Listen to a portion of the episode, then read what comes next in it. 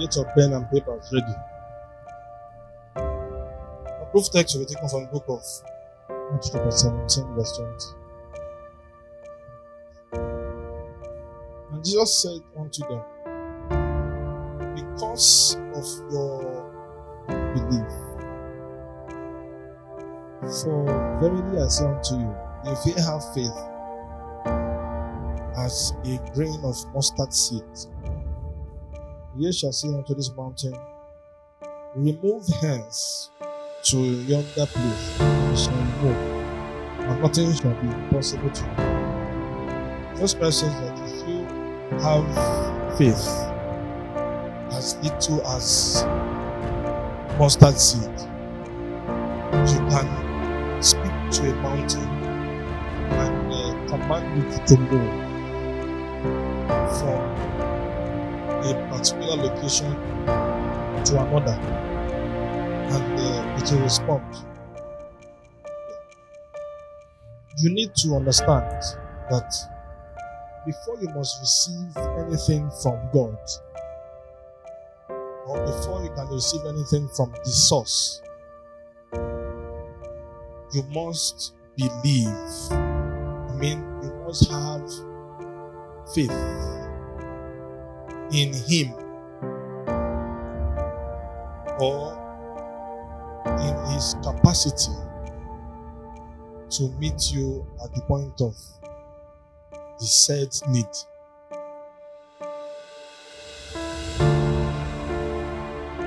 The subject of faith is a serious business. Very serious business. Only the serious minded successful. Bible says that he who must come to God must believe that he exists. And he is the rewarder of them that seek him diligently.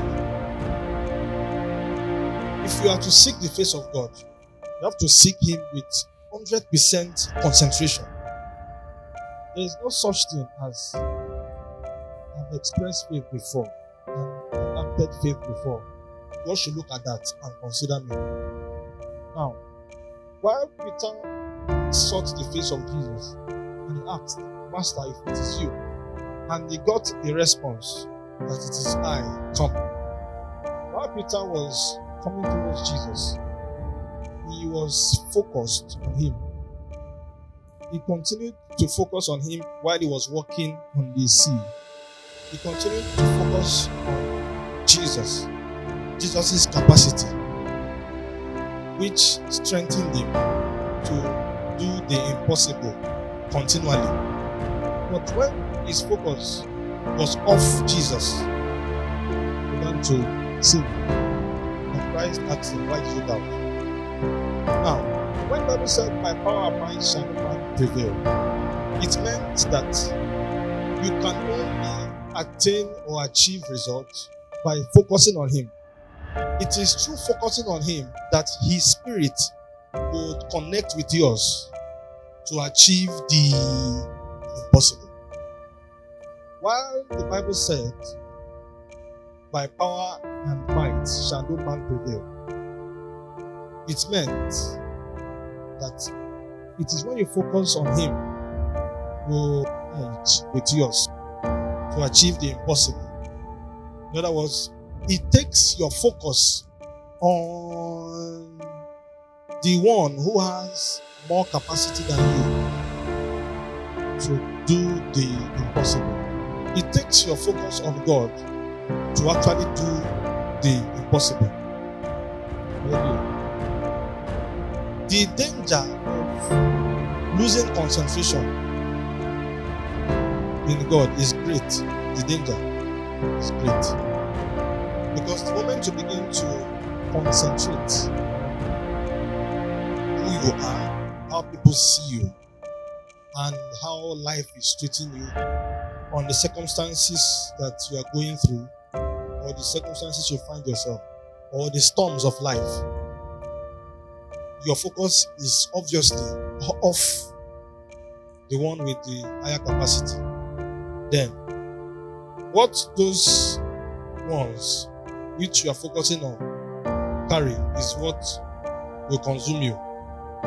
what they're about is what will become your lot. Now, the circumstances of life have no other thing to offer you than destruction. In other words, if you must receive of God, your focus must be on Him consistently. Remember, you cannot be looking at two opposite directions at the same time. If you are this kind that wants to always balance things up, connecting back to reality and focusing on God at the same time, you won't be able to make any difference. Altogether, Peter was trying to be realistic. He didn't doubt God's capacity. He was trying to be realistic by saying that, hey, I'm walking on water. This allowed me to keep focusing. Wanted to come back to the reality of the fact that so I can really walk on water. So I'm walking on water. This allowed me to keep focusing on Jesus. You focusing on your situation is another way of doubting God's capacity. I mean, you giving your situation some considerations in your mind is another way of doubting God's capacity. One of the ways to justify faith eh, is to focus on the capacity of God. The true justification for faith is what? Focus on God's capacity. Which explains when there is a casting down, you should saying there's a lifting up. In other words, you are not meant to acknowledge the situation the way it is. It is dangerous to acknowledge your situation the way it is, especially when it is unpleasant. When Christ came to the family that was thrown into mourning as a result of the death of their daughter, and Christ asked after the child, she is dead. She said, Christ says, No, she is sleeping. Christ never acknowledged the situation the way it is. Hallelujah. Even Christ wept over the death of Lazarus, he didn't weep to accept the defeat. He only wept with compassion that, oh, my friend. That was the only person that was described as Christ's friend. He wept for the compassion of friendship, but never accepted that he's dead. And that's the reason why much emphasis was not laid on Christ's weeping. Luke 11 35. Jesus wept. That's all. He didn't make any other statement. It is okay to weep over a situation, but be mindful why you what weep. They begin to ask questions. Why my life be like this? Why me of all this situation? Christ did not ask, why would God allow to die? But he moved from there and called the friends as if to say, You never died. Praise God. See, the project of faith is a consistent one. Together. The work of faith is a consistent process. In other words, focusing on God's ability or on what God says over the situation rather than the situation itself. Hallelujah. Therefore, if the formula to come out of your financial struggle is given like this, when there's a casting down, you should say there's a lifting up. When you go through financial challenge, what should you be saying? What I get now? I guess what I'm saying. You should say, I have more than enough. In other words, where there is an obvious casting down, you should be saying, He's lifting up. Said, when they say to you that there's a casting down, you should say a lifting up. They're not trying to counter anybody. The Bible is saying here that when there is really a casting down, when the casting down is obvious, and in fact, when you are down, you should say there's a lifting up rather than looking for a useless shoulder to cry on. Those shoulders are useless because you will end up re-establishing the situation by your confession. All together, look at what I'm going through.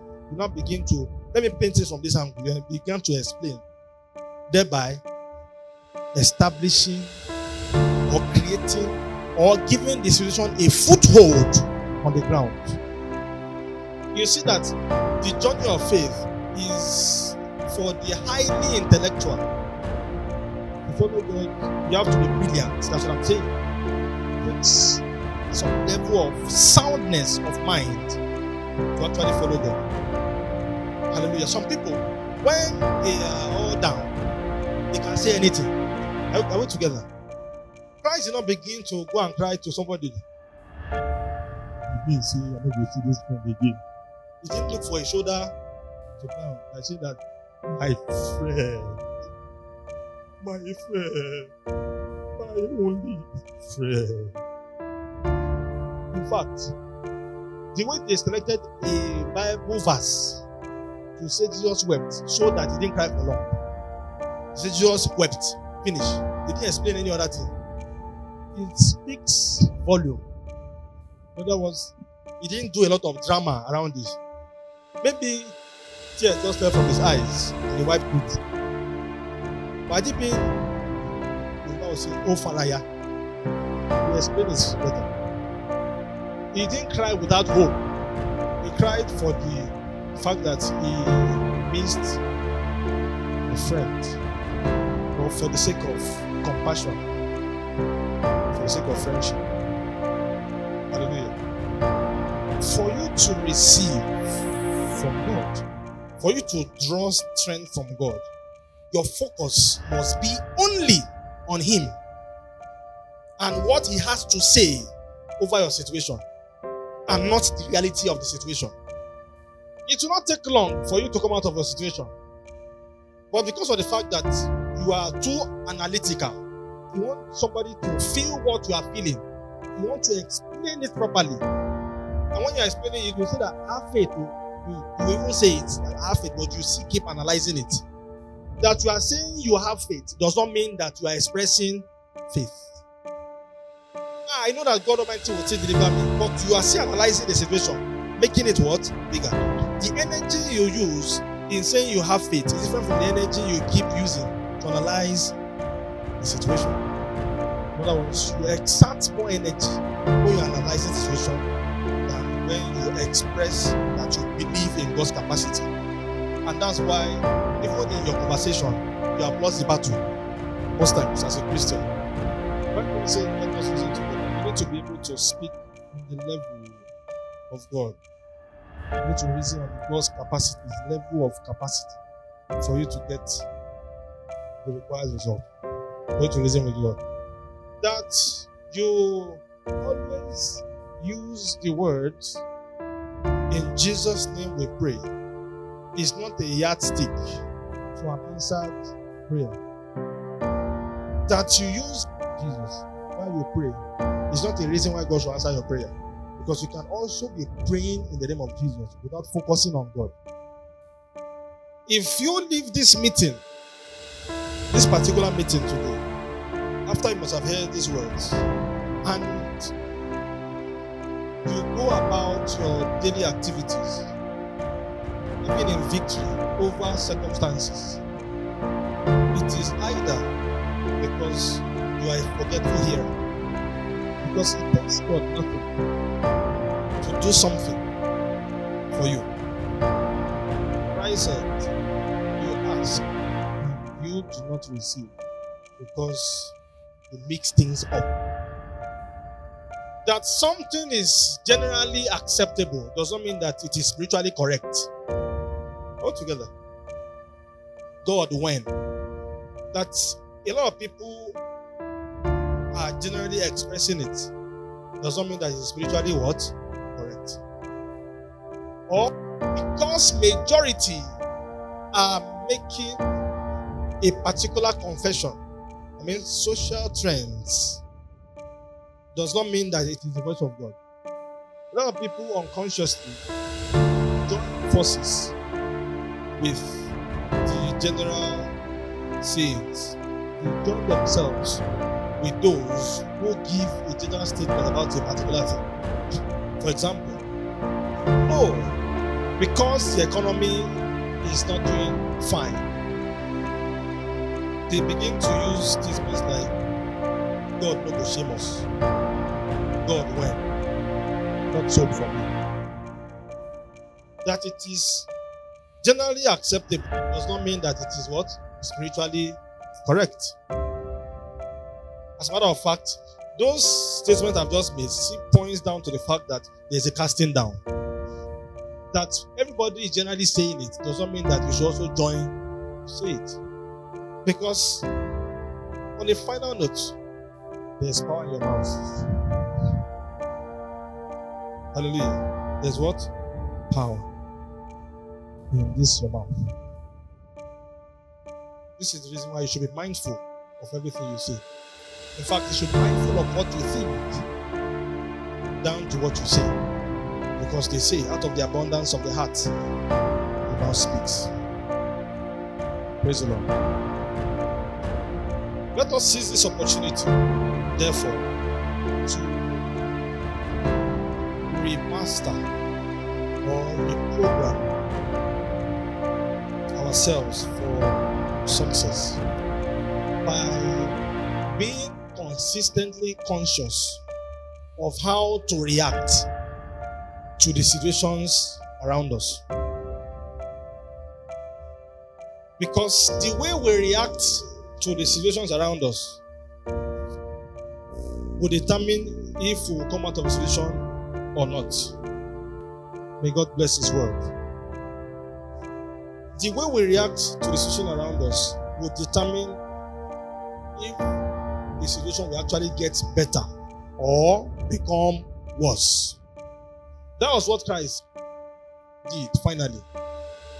The way he reacted to the situation of the death of his friend determined the outcome.